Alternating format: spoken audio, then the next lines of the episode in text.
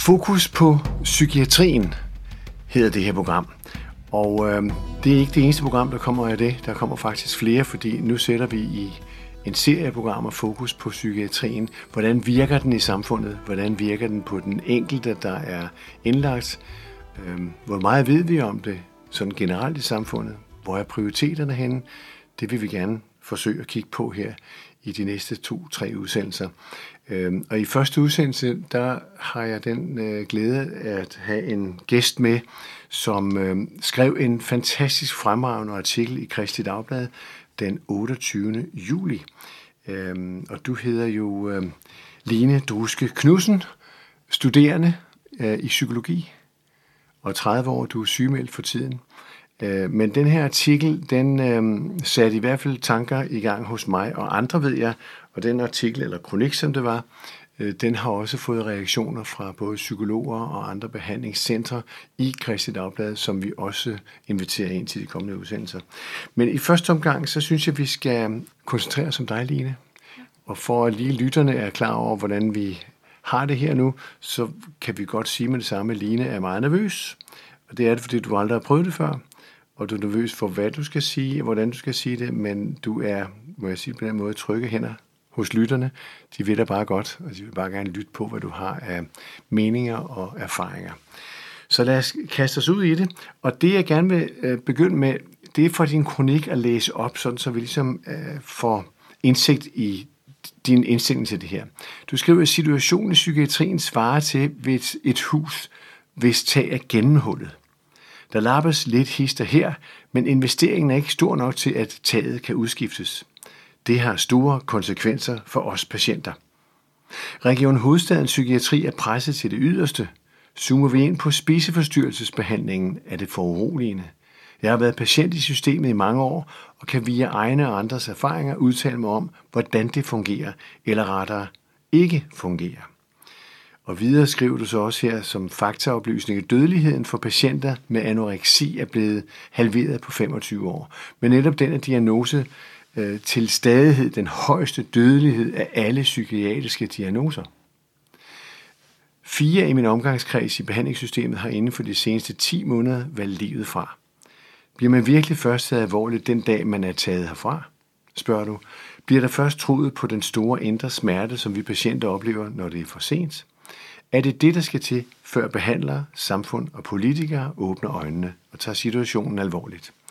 Jeg håber, at samfundet kan vækkes på en anden vis, og at psykiatrien kan få en anden tilgang til os patienter. Denne kronik er mit forsøg på at sætte lys på problematikken. Det er din indledning på den lange og gode kronik, og øh, det, der er mit mål, det er naturligvis at høre fra dig, hvad du har af baggrund for de her ting, og senere hen har jeg, som jeg nævnte i begyndelsen, et par behandlere med af forskellige form for behandlingssystem. Og jeg håber også på at få politikere ind i debatten her, så vi kan få åbnet for, for det, der er nødvendigt. Line, allerførst, hvad er din egen baggrund for den situation, du er i? Jeg har været i behandling i mange år i større eller mindre omfang, øh, og har været indlagt mange gange. Jeg har også en PTSD-diagnose, og det er først for ja, halvandet år siden, at, øh, at den er blevet en del af min behandling, og at der er blevet taget højde for den. Så det har været mange år, hvor at, øh, det har været svært for behandlingen at, at have øje for den komorbiditet, som øh, er et del af mit sygdomsbillede. Hvor, hvor, hvornår opdagede du det i livet? Du er 30 år nu. Hvornår opdagede du i livet, at du havde et problem, som trængte til behandling? Mm. Altså, jeg blev indlagt første gang øh, på ungdomspsykiatrisk, da jeg var 16 år. Øh, og jeg har boet på bosted øh, mere eller mindre siden. Øh, nogle forskellige. Øh, er lige flyttet på et nyt øh, også, som øh, skulle hjælpe mig. Ja, så du flyttede fra sted til sted? Ja, jeg har været nogle år øh, de forskellige steder, men ja, jeg har øh, boet på fire bosteder, siden jeg var 18 år. Hvordan har det været for dig? Det har været øh, både været en hjælp. Øh, jeg er blevet hjulpet en del på mine bosteder, men øh, der, der har stadig manglet det helhedsbillede, som, øh, som jeg tror på kan øh, øh, ja, er nødvendigt for, at man kan øh, hjælpe øh, vores patienter. Hvad, hvad er din egen øh, tanke øh, om, om årsagen til, at du oprindeligt øh, søgte hjælp? Har, har du tænkt det igennem? Hvad er egentlig årsagen tilbage i livet? Det er trods alt nogle år siden. Jeg ved ikke som sådan, om jeg, jo, jeg søgte nok hjælp, men, øh,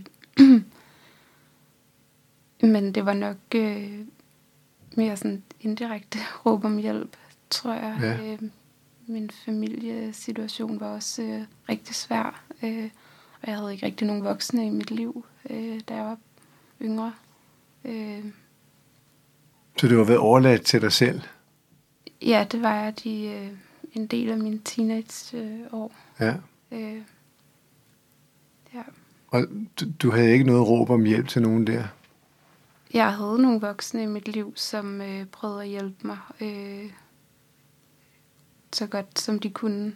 Jeg har hørt fra andre, at når du så bliver 18, ja.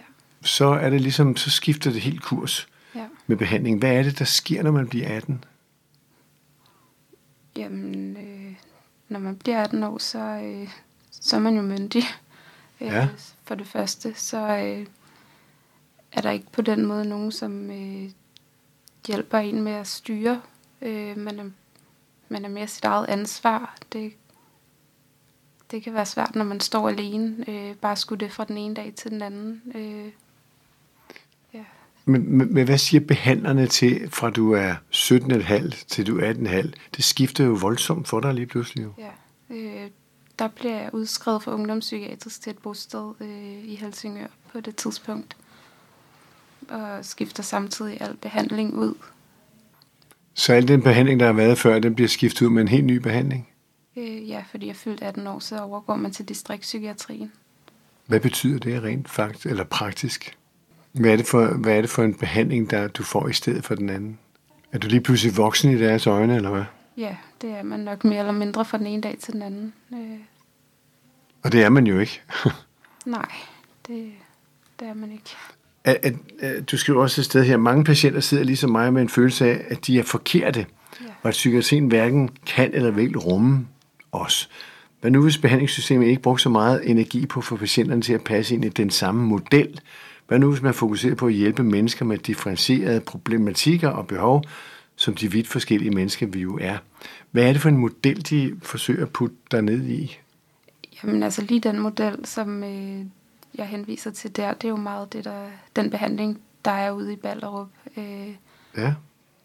Der har det før i tiden, der har jeg altid fået at vide af mine behandlere, at øh, når jeg har følt, at jeg ikke passede ind, eller at jeg ikke gjorde det godt nok, at det ikke... Øh, øh, at det ikke er mig, der skal passe til behandlingen, men behandlingen, der skal tilpasses mig, fordi ellers så gør behandlingen det ikke godt nok.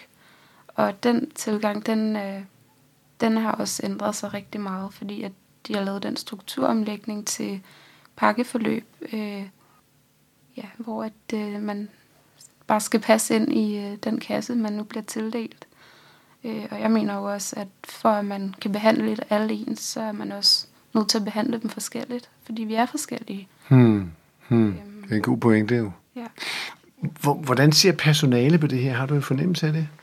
Fordi det er jo ikke altså, dem, der laver modellerne. Nej, altså nu kan jeg jo ikke udtale mig på deres vegne, men øh, oplevelsen, da det var, at øh, behandlingen skiftede fra den ene dag til den anden, det er, at det skabte øh, også meget øh, frustration i behandlingen. Altså mit forløb, det, det blev vendt på hovedet fra den ene dag til den anden i, aller, i bogstaveligste forstand. Øhm, og når man også har en tilknytningsforstyrrelse, når man så lige pludselig skifter hele teamet ud. Jeg havde været indlagt i fem måneder på daværende tidspunkt, og havde knap en måned tilbage. Men øh, så skulle jeg skifte alle de kontaktpersoner og dem, der havde hjulpet mig i mit forløb. Øh, de skulle skiftes ud, fordi at der blev lavet nogle øh, teams, øh, og det var bare sådan, det var. Øh, at så skulle man bare starte forfra lige meget, hvordan ens forløb havde været indtil da. Og en hmm. ting, der særligt har været hjælp som for mig under min behandling, det har været, at jeg ja, også under det her forløb, men øh, har haft lov til at beholde min primære behandler, altså psykolog, øh, fra ambulatoriet under min døgnbehandling for at skabe noget kontinuitet, og at der ikke var så mange skift for mit vedkommende.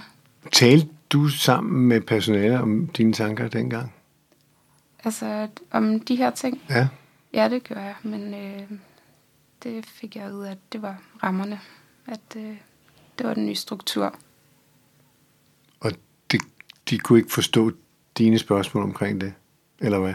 Jeg ved ikke, om jeg vil sige, at de ikke kunne forstå det. Det, det håber jeg jo et eller andet sted, at de godt kunne, men at de også var underlagt nogle rammer, som... Det er deres betingelse for at arbejde der. Ja, lige ja, præcis. Ja. Talte du med andre, øh, som var indlagt omkring det samme? Ja, det gør jeg.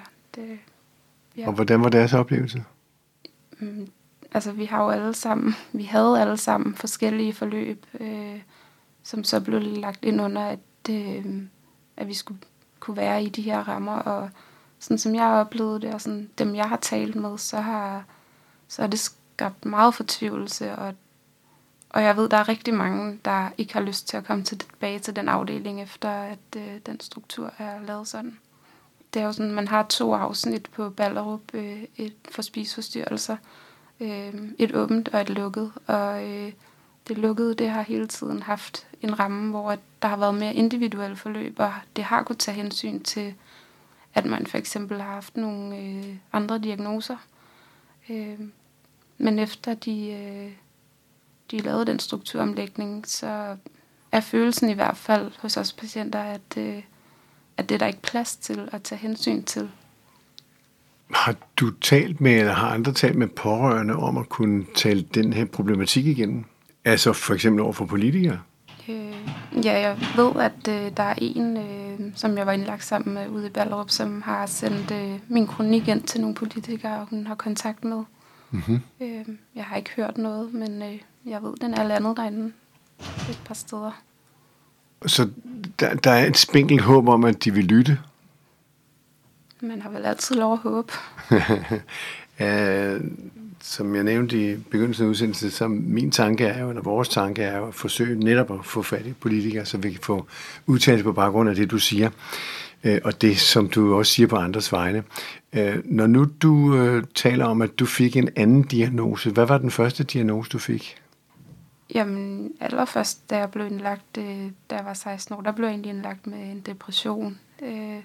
Så sidenhen, så har jeg haft nogle forskellige diagnoser, som aldrig egentlig er blevet øh, udredt, som så er blevet fjernet igen, så har jeg, altså nu har jeg så en øh, spiseforstyrrelse, PTSD og en tilknytningsforstyrrelse.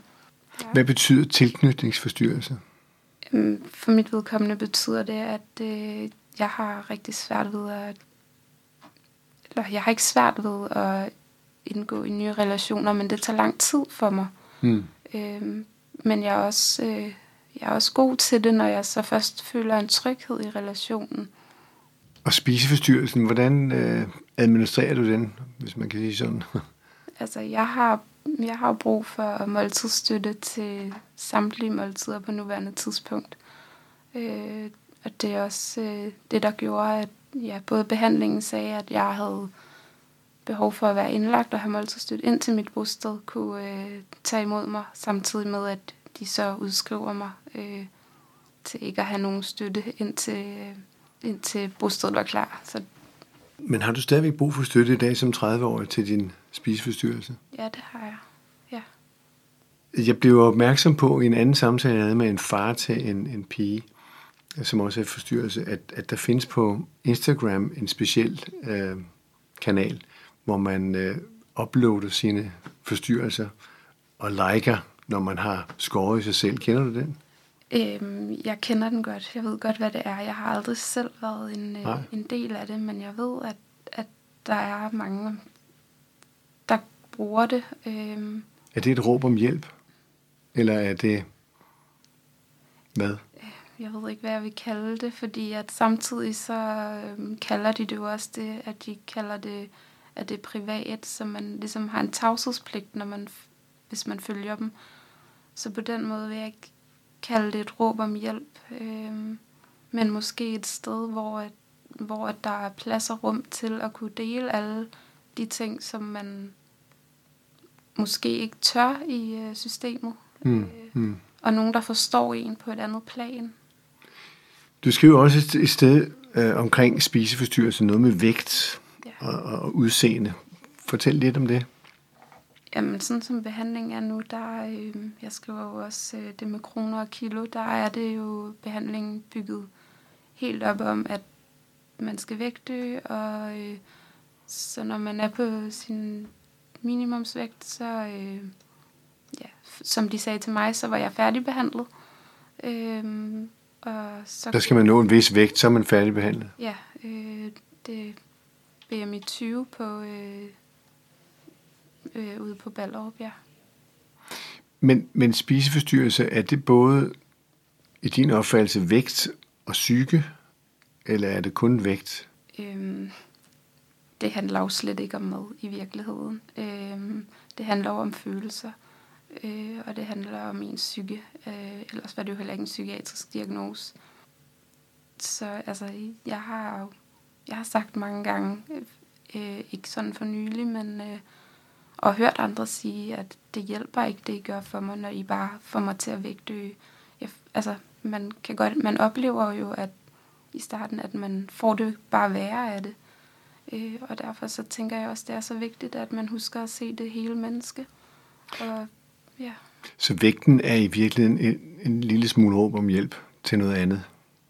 jeg ved ikke, om vægten er et råb om hjælp. Det er jo et symptom på, Ja. at man har det rigtig dårligt, og det er den måde, man ligesom kan håndtere det på. Øh, Men omverdenen opfatter jo også, at der er et eller andet der, fordi vægten falder, og hun er ja, meget tynd. Det bliver synligt. ja, det bliver synligt. Ja, Så det er både fysik og psyke. ja, det er i allerhøjeste grad. Øh, Jeg har hørt om tilfælde, og jeg skal ikke sige hvor, på et behandlingssted, hvor man jo tvangsfodrede dem, der kom ind. Har du hørt om det? Ja, det har jeg. Har du selv prøvet det? Ja, det har jeg. Det, det op til min sidste indlæggelse, det er ikke mere end syv måneder siden, at jeg selv øh, var der, og at det var en nødvendighed. Så de tvangsfodrede dig. Ja, det, Hvordan havde du det med det? det havde jeg det rigtig svært med, og jeg kunne ikke se, at det var nødvendigt. Øh, Fordi du i virkeligheden siger, at det er jo min psyke, der er noget galt med. Det er jo ikke min vægt. Jeg tror, øh, man er jo nødt til fysiologisk at kunne overleve, for at man kan arbejde med psyken, men det kræver jo også, at der bliver taget hånd om psyken, når fysiologien så er der, hvor at, øh, at der er rum til det. Ja. Der er jo rigtig mange psykiske forstyrrelser blandt unge. Har du en, et bud på, hvorfor det er specielt så mange blandt unge mennesker? Har du talt med andre om, hvorfor de er, er gået ind i et forløb med spiseforstyrrelse? Jeg tror ikke som sådan en spisforstyrrelse er et aktivt valg på den måde. Øh, ikke i, altså, Men når I er sammen på bostedet, taler I så ikke om det sammen? altså nu bor jeg på nuværende tidspunkt ikke på et bosted, hvor Nej. der er andre spisforstyrrede. Nej. Øhm, Men det har du gjort. Ja, det, mit forrige bosted, det var øh, et sted, hvor der kun boede spiseforstyrret. Og talte I om det der indbyrdes? Ja, det kan man næsten ikke undgå. Mm. Øhm, men jeg tror, at en tidligere indsats og et fokus på det i, øh, i folkeskolen allerede, det, Ja. det, det vil være godt givet ud. Øh, Og der er for lidt samtale om det i offentligheden og i samfundet. ja, og en, øh, og en forkert forståelse af sygdommen, tror jeg. Der er, jeg tror også, der er mange, øh, også i min egen familie, der i starten tænkte, at det var opmærksomhed. Så forstå, Men det er det ikke. Nej, det, det er det ikke. Line, din kronik, øh, som sagt, kan man læse, eller kun man læse i Dagblad, som er meget, meget flot formuleret. Har du nogle ting her, du gerne vil fortælle os og lytterne, som vi skal tage med videre i de næste programmer, vi laver, for at få sat en effektiv debat i gang blandt politikere og pårørende? Har du nogle ting, du ikke har fået fortalt her? Jeg ved, du er meget nervøs for det, men jeg ved, du har også et stykke papir liggende foran dig. Er der nogle ting, du gerne vil sige her, som, som vi kan slutte udsendelsen med, så vi øh, er mere informeret omkring det? Så jeg tænker ikke, at... Altså, jeg tænker nok, at øh, pakkeforløb i psykiatrien, det er rigtig uheldigt. Øh, at man virkelig skal have fokus på, at, øh, at se på den enkelte patient og lave et forløb, der giver mening. Øh, og igen, så kan man jo ikke øh, sige det 100% hvordan det ideelle behandling skal se ud. Øh, fordi det, det kommer så meget an på, hvem man sidder overfor. Og øh, den terapeutiske alliance, den er så vigtig øh, at have for øje. Øh, og det er også bare svært, når man øh, ja, skal passe ind i en, øh, i en kasse, øh, hvor det bare er take it or leave it. Og de kasser, mener du, de er lavet på grund af en økonomisk vurdering? Ja, ja. Øh, jeg ved jo også godt, at øh, det med at lave øh, pakkeforløb på den måde, det reducerer jo også i et eller andet omfang ventelisten, men det kan også bare komme til at opleves som, at øh, patientforløbene bliver mere langstrakte og i nogle tilfælde kroniske. Øh, ja. Vil du gå ind i en debat med politikere, hvis vi får fat i dem? Det vil jeg godt overveje, ja. Fordi du er jo midt i centrum af hele problematikken jo. Ja. Og netop skrevet om det. Line, tak for din øh, åbenhed ja. og din tillid. Og, øh, og ikke mindst det, at du tør tage det her op. Har du fået nogle reaktioner, der ikke har været positive? Nej, det synes jeg faktisk ikke. Jeg har været meget glad for de reaktioner, der har været. Så det tyder på, at det du skriver, det er det, der er behov for, nemlig en omlægning fra pakkesystemet til det mere individuelle. Ja, ja det vil jeg mene. Lad os håbe, at der er nogen, der lytter med fra politikernes side, og sundhedssystemet kan lytte til jer ved jeres udsagn. Tusind tak, fordi du vil være med.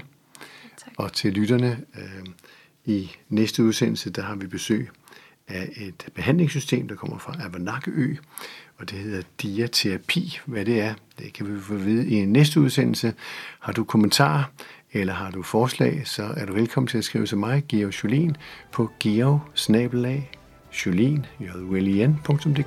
på genhør.